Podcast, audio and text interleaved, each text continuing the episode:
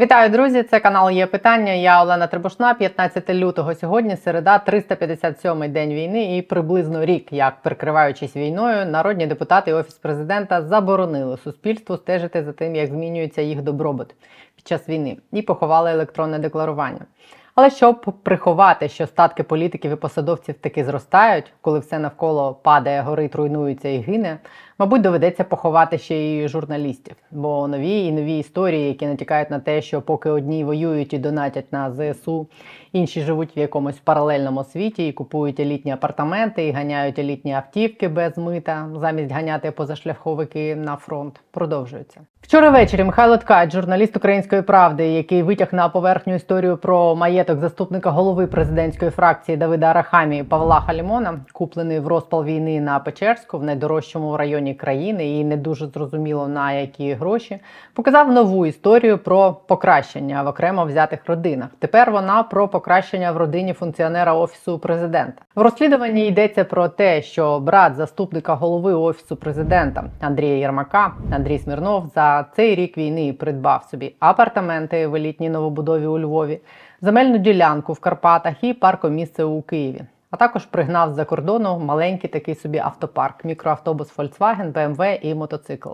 Разом їх вартість оцінюється у 125 тисяч доларів. При цьому в цей воєнний рік брату заступника голови ОП дуже щастило, бо усю перелічену нерухомість він купив в рази дешевше, ніж вона продається на ринку. Так, за 10 соток у селі Поляна в Закарпатській області біля гірськолижної траси брат Андрія Смирнова заплатив 10 тисяч 600 гривень. Тобто за шматок землі на карпатському курорті Смирнов молодший заплатив приблизно стільки, скільки коштує скажімо, 15 пакетів землі для квітів в епіцентрі. За апартаменти в елітному будинку Авалон 37 у центрі Львова, згідно з показаними українською правдою документами, Смирнов молодший заплатив трошки більше мільйона гривень. Або менше ніж 40 тисяч доларів, при тому, що їх ринкова вартість становить 6 мільйонів гривень, тобто в 5 разів більше. І нарешті паркомісце в столиці брат Смирнова придбав усього за 60 тисяч гривень. Ринкова вартість аналогічних паркомісць, як йдеться в розслідуванні, десь 20 тисяч доларів. Мікроавтобус BMW і мотоцикл були завезені ним в Україну в момент, коли через війну були скасовані мита на ввезення авто, бо ж потрібно було завозити багато машин для фронту, так стверджує, посилаючись на документи ткач. Обоє братів Смирнових в коментарях запевнили його, що Андрій Смирнов, який є заступником голови ОП, до цих покупок не має стосунку і лише позичив брату певну суму, бо тому не вистачало. Джерела доходів брата заступника голови ОП Смирнови пояснили так. Мій брат е, займався до 2021 року. Ну він не був офіційно оформлений. Він займався буквально всім. Михайло, всім чим можна, він займався. От просто ну це людина, яка могла знайти, знайти себе себе у всьому. Мгм. Оку- ку- Наприклад? скуповувати, продавати. Вони там з дружиною. Дружина здається його ФОП. Мгм. А, да, зараз я з ним оце буквально на днях розмовляв. Він він запитував мене, чи е, слід йому відкривати ФОП, тому що він хоче взагалі е, відкривати автомийку і СТО в перспективі. Це буквально це на днях ми розмовляли з ним. От з 21-го року, здається, з травня місяця він е, пішовши на роботу радником з питань безпеки в е, не, не ДПЗКУ, а аграрний фонд. Аграрний фонд. Я еще раз вам говорю, я взрослый, самодостаточный человек. Я занимаюсь перепродажей машины. Там э, меня иногда просят кому-то купить машину, продать. Я ну, езжу часто на авторынок. Э, как бы помогаю. У меня есть э, много знакомых там по СТО, там где-то кому-то что-то подремонтировать, починить и тому подобное. Ну, то есть мне это интересно, мне это нравится. И плюс есть дополнительный какой-то маленький доход. Щоб не було виривання з контексту, ось тут посилання на повне відео української правди, а також залишу його в коментарі під відео. Окремої уваги заслуговує, мені здається, оприлюднений самим заступником голови офісу президента факт, що в травні його брат, який займався, як вони кажуть, 777 і переважно автівками, раптом став відповідати за безпеку Державної продовольчо-зернової корпорації України, тобто національного оператора зернового ринку України. Михайло Ткач в своєму розслідуванні робить припущення, що все куплене могло бути лише номінально оформлено на брата заступника голови ОП. А те, що нерухомість була придбана за цінами в рази нижчими ринкових, може означати або ухилення від сплати податків під час війни, Або все це могло бути продане з шаленими знижками як вдячність за певні послуги, які міг надати продавцям заступник голови ОП. Андрій Смирнов після виходу розслідування опублікував пост у Фейсбук, в якому все заперечує і звинувачує ткача в тому, що своє розслідування він зробив, спираючись на довідки Андрія Портнова. Був колись такий архітектор судової реформи Ядуковича і обличчя судової мафії. І з цим Портновим, до речі, самого Андрія Смирнова пов'язувала колись дружба. І саме Смирнов вважався людиною, через яку Портнов міг впливати на офіс Зеленського на початку його каденції. Також у цьому пості Смирнов написав, що переліченими автівками і апартаментами не користуються, ніколи близько не був біля львівських апартаментів брата. А мотоцикл брат купив для себе і в серпні здав на категорію А. Тут можу лише додати, що восени я особисто випадково бачила Андрія Смирнова під Києвом. В мотоекіпіруванні на заправці біля заправки були припарковані два мотоцикли: один ось така Honda Rebel і BMW. Але доводить це лише те, що Андрій Смірнов їздить на мотоциклі. Чи міг то бути той самий мотоцикл, мені невідомо. Але здається, у антикорупційних органів є нові підстави перевірити ще одного заступника Андрія Єрмака і багато чого в цій історії: джерела доходів, підстави працевлаштування брата в державній зерновій корпорації, ціни, за які все перелічене було придбано, і хто і як цим користується. Здається, єдиний позитивний момент цієї історії з покупкою родини функціонера офісу президента апартаментів у Львові і землі в Карпатах. Це, мабуть, те, що вона свідчить про тверду впевненість функціонерів офісу президента в тому, що Україна таки переможе, і вони будуть тут жити в апартаментах, як мінімум у Львові чи в Карпатах.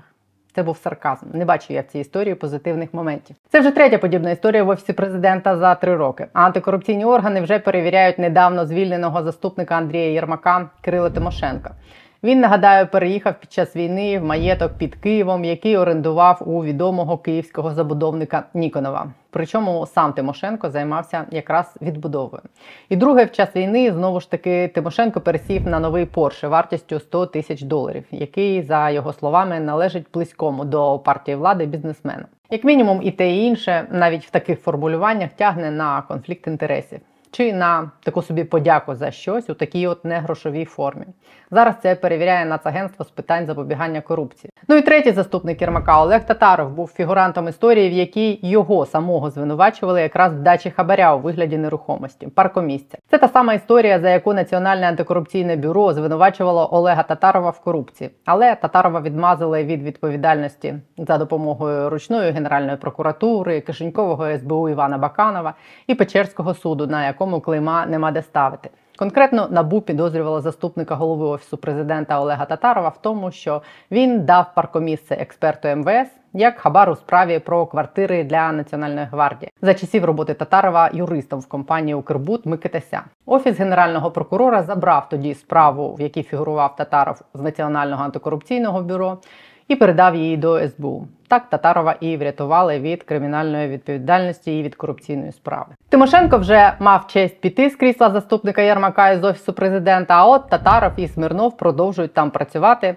І нагадаю, курують в офісі президента судову систему, і судову реформу, і усю правоохоронну систему, яка давно і критично потребує реформи.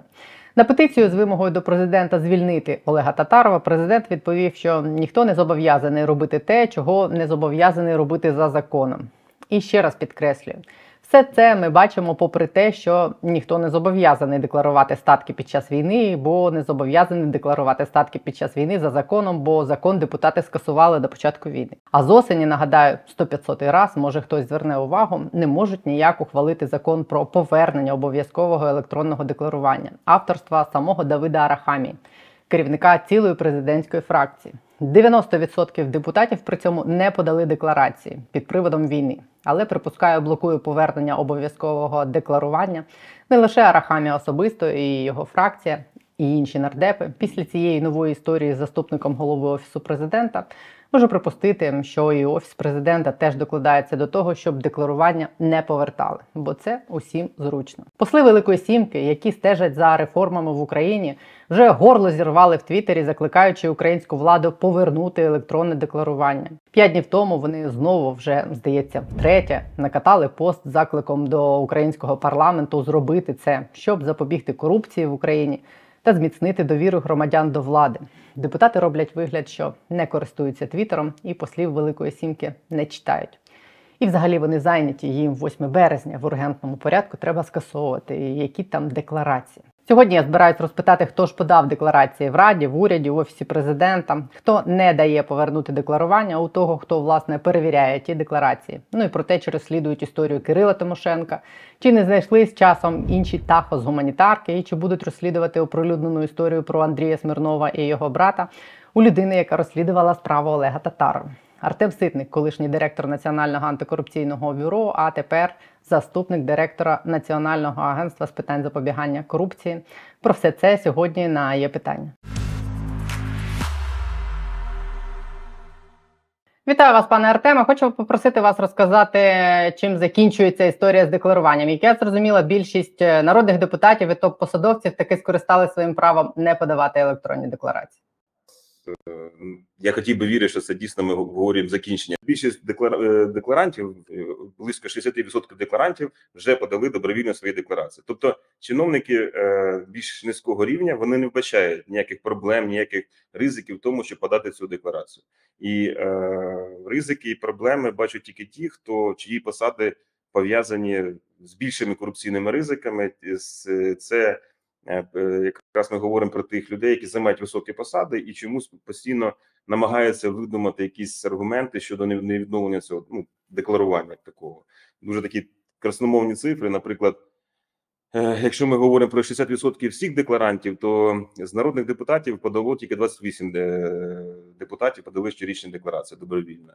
Якщо ми говоримо про керівників військових адміністрацій чи керівників державних обласних адміністрацій, то з 30 таких посадовців діючих лише 5 подало е, свої декларації. Ми знаємо прекрасно, який обсяг коштів освоюється кожен день, в тому числі там і благодійних коштів, і це було б дуже ефективно е, мати ці декларації і е, як е, ході фінансового контролю перевіряти е, доброчесність використання цих коштів. Якщо ми говоримо про суддів, то, наприклад, з Конституційного суду жоден суддя не подав добровільно декларацію. Якщо ми говоримо про членів уряду, уряду, то лише один міністр, міністр ем, освіти, подав декларацію із діючих членів е, кабінету міністрів. Тобто стійка тенденція, е, якщо ти нижче, ну тобто е, чиновники більш ни- нижчого гатунку подали декларацію, а ті, які якраз відповідають за повернення декларування, то ми постійно перебуваємо в дискусіях, чи потрібно його пере- поновлювати, чи не потрібно. А чи є якась, чи можна сказати по фракціям, яка фракція найбільше подала, і чи подав, наприклад, сам Давид Арахамі, автор законопроекту про поновлення декларування? Я не хотів би зараз зробити розкладку по фракціях, але е, ну тому що знову таки це постійно там викликає якесь певне обурення з боку депутатів. Я можу сказати, що е, за результатами декларування е, 2020 року, то е, нами було скеровано до антикорупційної е, прокуратури антикорупційного бюро ряд обґрунтованих висновків. То за результатами е, розгляду дев'яти таких висновків було оголошено підозри дев'яти депутатам народним. От, Із них, по-моєму, сім це представники Слуги народу. Чи є у вас у саму а і ще до речі, хочу уточнити, а з офісу президента люди здали декларації, і сам президент, якщо можна. Е, Там дві декларації подано, але це декларації, які там пов'язані з звільненням. Тобто основні керівні керівники е, офісу на сьогоднішній день е, декларації не подавали. А як ви сам розумієте, е, хто е, саботує це рішення? Це відбувається на рівні фракції самої президентської, чи ще вище на рівні офісу президента? Хто саботує? Ну, я нагадаю ще раз, що е, автором законопроекту виступає Давід Арахамія, законопроекту про відновлення декларування. І е, тут якраз ну, в мене були там з ним розмови. В мене були розмови і зустрічі з керівником антикорупційного комітету. І ну, я бачу, що ці люди якраз налаштовані конструктивно і все ж таки е, працюють над тим, щоб цей законопроект був прийнятий е, в залі.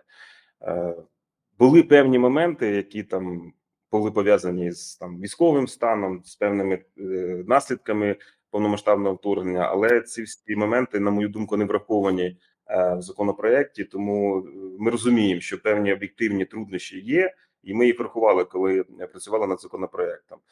Мені здається, відповідь на ваше питання е, заключається в тому, що багато і народних депутатів, і інших високопоставлених чиновників вони думають, що е, якщо не відновиться декларування, то ніхто не зможе проконтролювати їхні доходи і видатки. Насправді це не так, тому що у НАЗК є трохи інший інструмент, який не зупинений, який ми зараз активно впроваджуємо. Це інститут е, моніторингу способу життя. І навіть якщо уявити найгірше, що декларування не буде відновлено, е, цей інструмент дає нам можливість е, співставляти доходи видатки, е, дивитися, наскільки ці доходи пояснюються законними джерелами, і відповідно, якщо ми знаходимо е, різницю е, між видатками і доходами, які і ця е, різниця не пояснюється цими законними джерелами, то ми складаємо ґрунтований висновок. Один із останніх таких висновків стосувався народного депутата Халімона, і зараз вже зареєстроване кримінальне провадження генеральним прокурором за цим фактом. А, а ще якісь Тому- приклади є цього Ось- моніторингу? А? Ще якісь є такі яскраві приклади цього моніторингу за той час, Ну, коли ви цим почали займатися? Тут є два варіанти. Якщо е, сума е, цих активів, які не пояснюються законністю джерел, вона не перевищує е, ну, там орієнтовно 6 мільйонів гривень, то тоді ми скеровуємо матеріали до антикорупційної прокуратури для подачі позову до антикорупційного суду про стягнення цих активів. Е, Ну, першою такою справою в Україні це була там вже відома справа щодо жомової ями Києви. Тільки на кінець року ми направили таких ем, 20 матеріалів на загальну суму активів, які не пояснювалися законністю походження джерелам поход- джерел походження. Це на суму е, близько 100 мільйонів гривень. Якщо ця сума перевищує е, 6 мільйонів гривень, то тоді ми складаємо е, ґрунтований висновок про наявність кримінального правопорушення, і це скеровується знову ж таки, якщо це суб'єкт НАБУ скеровується до антикорупційної прокуратури чи НАБУ для реєстрації кримінального провадження. Одна з таких проваджень це провадження, яке стосувалося народного депутата Королевської. Там сума значно пере- перевищувала е, 6 мільйонів гривень, тому там якраз вже була реєстрація генеральним прокурором кримінального провадження.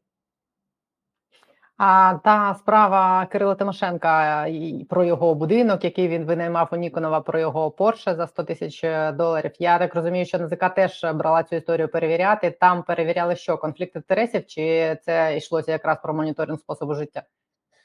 Е, Ця перевірка йде на предмет е, подарунку в першу чергу, тому що ми перевіряли законність користування е, цим автомобілем Porsche, і нам були надані там певні документи.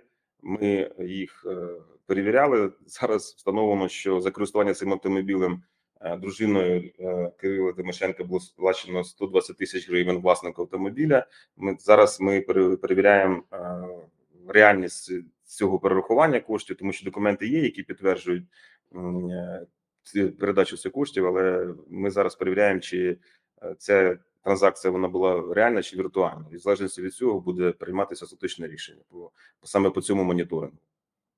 І інші там обставини, в тому числі використання автомобіля Chevrolet Tahoe і взагалі перебування всіх автомобілів, які були передані американськими партнерами в якості допомоги. Ми зараз перевіряємо їх місцезнаходження і їх використання в рамках цього моніторингу.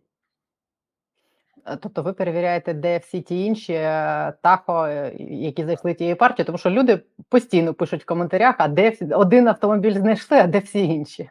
Ні, ну насправді ми знайшли більше автомобілів, але виходячи з того, що це була офіційна заява наших партнерів про те, що дійсно таких 50 автомобілів було передано, і ми все ж таки поставили собі за завдання в рамках цього моніторингу прослідкувати не тільки цей автомобіль, а й всі для того, щоб дати відповідь на питання в першу чергу нашим партнерам, тому що ви прекрасно знаєте, що е, наші партнери не тільки надають допомогу, а ще вимагають, щоб ця допомога ви- використовувалась в прозорий доброчесний спосіб. Тому ми ста- поставили собі за завдання все ж таки перевірити е, наявність всіх автомобілів, і ця перевірка також е, перебуває в завершальній стадії. Тобто, ми, в принципі, ці автомобілі вже понаходили. Все там з ними. Ви нам потім розкажете, де вони. Так, розкажете, розкажете, тому що зараз ми ще не готові фінальну крапку по цьому моніторингу поставити. Повертаючись до Кирила Тимошенка, щоб поставити крапку йому, щось може реально загрожувати по всій тій історії? Ну, теоретично, коли ми починали моніторинг, то ми ж моніторинг на предмет наявності подарунку, тобто це надання певних там товарів е, благ, е, послуг безкоштовно чиновнику. І тут якраз ми це це основний предмет цього моніторингу.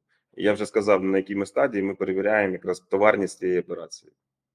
А яке покарання передбачає, якщо раптом виявиться, що Це- мало це- адміністративна відповідальність е, е, і е, ну, це штраф і внесення в реєстр корупціонерів. Якщо, І якщо, по чесному. якщо дійсно ці факти будуть підтверджені.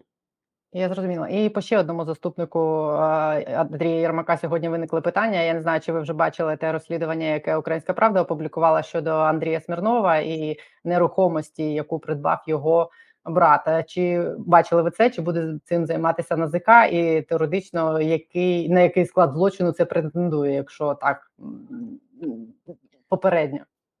Тут якраз е, ну я скажу так, що ми цей моніторинг розпочали трохи раніше, ще до виходу цього сюжету, і е, зараз прогнозувати результати я не буду, тому що ну забігати наперед, ви знаєте, це не в моїй манері на забігати наперед і прогнозувати якісь результати.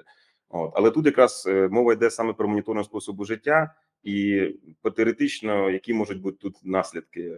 Або це обґрунтований висновок, якщо сума перевищує, перевищує той поріг, про який я вже згадував сьогодні, це е, кримінальне провадження за фактом незаконного збагачення, або це е, матеріал для позову, який САП скеровує до антикорупційного суду щодо необґрунтованих активів. Або третє, якщо це не підтвердиться, то цей моніторинг закінчиться нічим. Тобто три таких можливих варіанти цього моніторингу.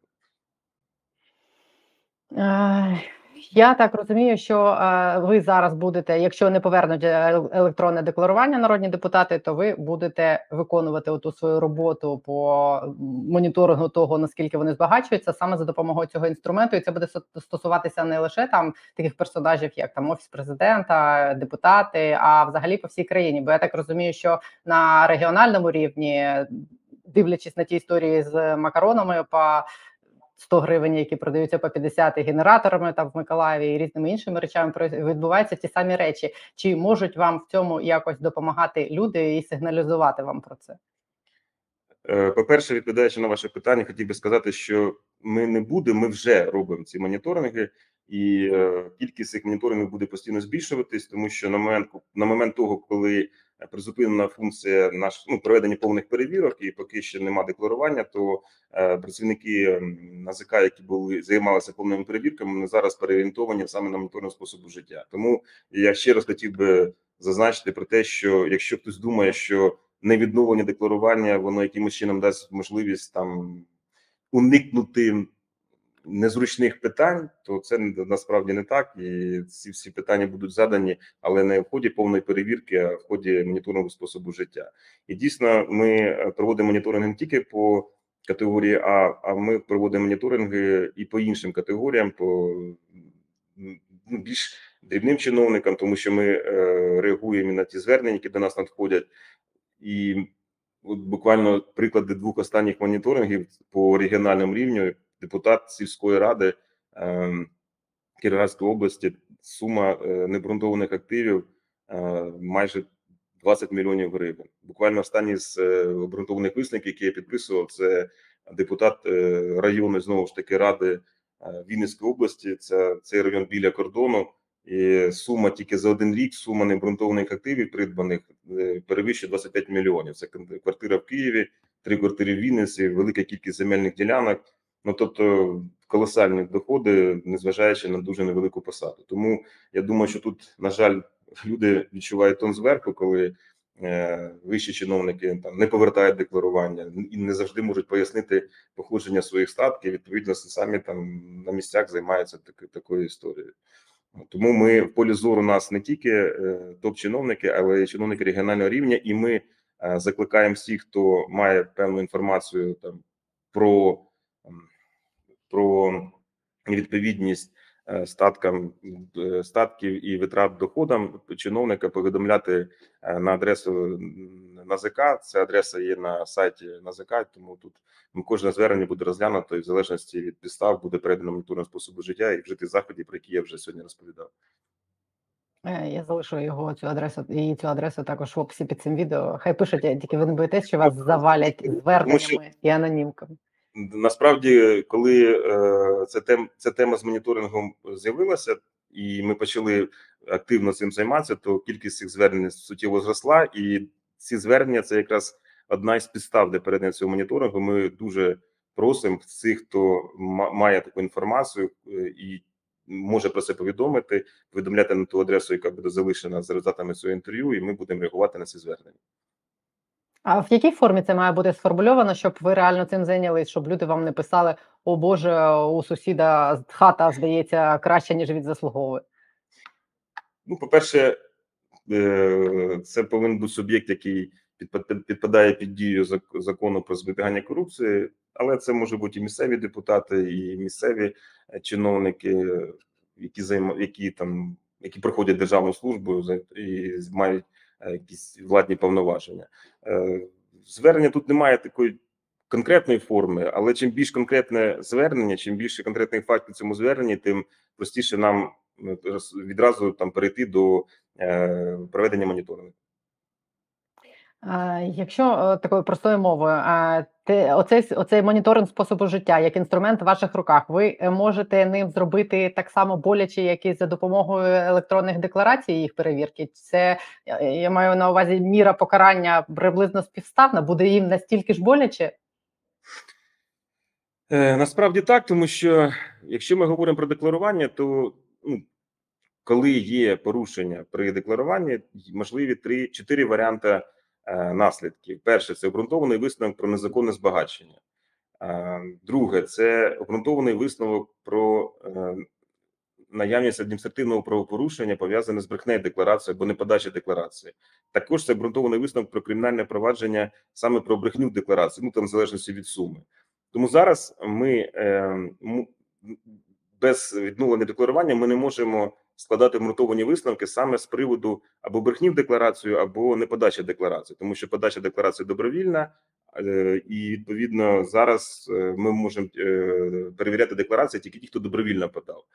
А от якраз з приводу незаконного збагачення і з приводу необґрунтованих активів мається на увазі, коли подається позов САП до антикорупційного суду. Тут ми можемо це все робити як в рамках повних перевірок при перевірці декларації, так і в рамках моніторингу способу життя.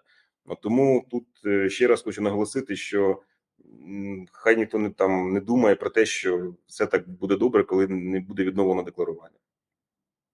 Я так розумію, що їм зараз простіше було б якраз відновити електронне декларування, бо це би позбавило їх е, тих всіх заходів, які вам доведеться вживати, щоб стежити за ними і моніторити їх спосіб життя, порівнювати і витягувати все це на білий світ. Мені, на мою думку, повернення декларування це просто е, не допустить репутаційних е, втрат для самої країни, тому що ми постійно говоримо про відновлення країни, про те, що наші партнери будуть виділяти значні кошти на відновлення, і чим більше в нас буде ефективних антикорупційних механізмів діяти в державі, тим е, простіше нам буде вести ці перемовини, в тому числі перемовини з, приводу вступу в Європейський Союз. От також, е, якщо ми там навіть згадаємо про державну антикорупційну програму, то там так само передбачено відновлення декларування. І державна антикорупційна програма, ви, мабуть, бачили останні меседжі е, G7, якраз вони стосувалися і відновлення декларування, і затвердження державної антикорупційної програми. Тому невідновлення декларування воно не дасть е, тих наслідків, на які розраховують нечисті на руку чиновники. Ну просто не дасть. Відновлення декларування це якраз е, дасть можливість зберегти укріпити репутацію нашої країни і дасть нам додатковий речак, додаткові можливості, додатковий інструмент для того, щоб забезпечити доброчесне освоєння тих коштів, які виділяються нашими партнерами. Це як один із напрямків антикорупційної діяльності. Ну, бачите, це у вас таке бачення. У Халімона було трошки інше бачення важливості Але він подавав- Він не подавав декларацію. Він не подавав декларацію. Той самий час ем, генеральний прокурор зареєстрував кримінальне провадження. Тому це якраз приклад того, що невідновлення декларування не гарантує тих наслідків, на які розраховують ті люди, які блокують е, відновлення декларування. Зараз декларації взагалі не перевіряються. Я маю на увазі топ-посадовців тільки за який 20-й рік ще ті, що залишилися, да? Справа в тому, що е, срок, е, срок давності притягнення за брехню декларацію складає два роки. Декларації останні топ-чиновниками. Ну, у нас є там невеликий сегмент чиновників, топ-чиновників, які подали декларацію, але це ну дуже незначна кількість. Е, Зараз ці сроки давності закінчуються, бо в березні буде якраз два роки, коли подавалися ці декларації. Е. І тому. е, якщо ми говоримо про 20-й рік, то він в принципі вже закінчився. Мається на увазі аналіз цих декларацій на предмет недостовірних даних, на предмет їх неподачі. От тому зараз акцентуємо увагу саме на незаконне збагачення на необґрунтованих активах. І тут уже нас принципово такого принципової позиції щодо декларації немає. Ми беремо чиновника, якщо ми маємо певну інформацію, звернення, е, самостійні якісь напрацювання. Ми беремо чиновника і проводимо моніторинг способу життя. Е, В разі наявності необґрунтованих активів складаємо обґрунтований висновок або скеровуємо матеріали до антикорупційної прокуратури. У вас взагалі у самого яке відчуття? От за цей рік війни, коли все це закрили, все це сховали, і коли і коли з іншого боку, ну типу, нормальні люди мали б розуміти, що не можна красти в країні, яка і так ну тут ледве виживає. Як змінилося в принципі це от загалом по країні? Як змінився рівень корупції? Як змінилась оце е, ступінь зловживань? Ну, знаєте, відповідаючи на це питання, можна процитувати наших партнерів, які, коли говорять про допомогу, завжди говорять про антикорупційні заходи при цьому. Це якраз на, мою думку найкращий індикатор того, що все ж таки антикорупційна система вона не тільки не втратила свою актуальність, а можливо є ще більш актуальна незалежна антикорупційна система в Україні, і це якраз гарантія того, що наші партнери не будуть е, переживати за ті кошти, за ту допомогу, яку вони будуть виділяти, тому що це все буде під е, пильною увагою антикорупційних інституцій. і Це дасть можливість покарати тих, е, хто, дай Бог, буде займатися якимись неправомірними речами. Тому я думаю, що порівнювати дуже важко, тому що ситуація змінилася, таки в нас війна. Але якщо хтось каже, що корупція десь ділася і вже немає, то це точно неправда. Єдине, що хотів би ще додати, що все ж таки е, я при, приємно був здивований цією цифрою, яку я озвучив з самого початку нашої розмови, про те, що все ж таки більше половини декларантів подали декларації, і це якраз приклад нашим топ-чиновникам, що людям е, не заважає війна, е, не заважає ситуація подати ті декларації і все ж таки показати, що вони виступають за доброчесну владу і самі є доброчесними, тому що немає ще обов'язку, вони цю декларацію подали. Подали, і це більше половини декларантів. Тобто не війна є виправданням того е, їхнього небажання повертати це декларування, як щоб поставити в крапку в цьому питанні. А я у вас ще хотіла спитати, яка доля тієї антикорупційної програми? Я так розумію, її пустили по другому кругу на узгодження, аби лише не приймати. Ми це друге, друге коло ми пройшли дуже швидко і дуже продуктивно, і тих е, зауважень е, майже не, за, не залишилось. Вони всі були проговорені. І зараз, якщо ми говоримо процедурно, то е, антикорупційну програму навіть неможливо повернути до НАЗК. Зараз е, м'яч на стороні прем'єра, на стороні кабінету міністрів. І єдине, що можна зараз зробити, це їх тільки затвердити. Коли це відбудеться, сподіваюся, що скоро. Всі процедури узгоджування, вони всі пройдені, і е, якщо ми беремо процедурні ці всі моменти, то повернути цю ДАП вже на допрацювання неможливо. Угу. Їм теж війна заважає. І останнє у мене до вас запитання. Ви були першим очільником НАБУ. Зараз якраз триває конкурс. Е, Я впевнена, що ви за ним стежите. Яке зараз у вас враження від того, які кандидати зараз доходять до фіналу? І на ваш погляд, які якості мають ма- має мати ваш наступник? Ну, якби я сказав, що я не слідкую за цим конкурсом, це точно була б неправда.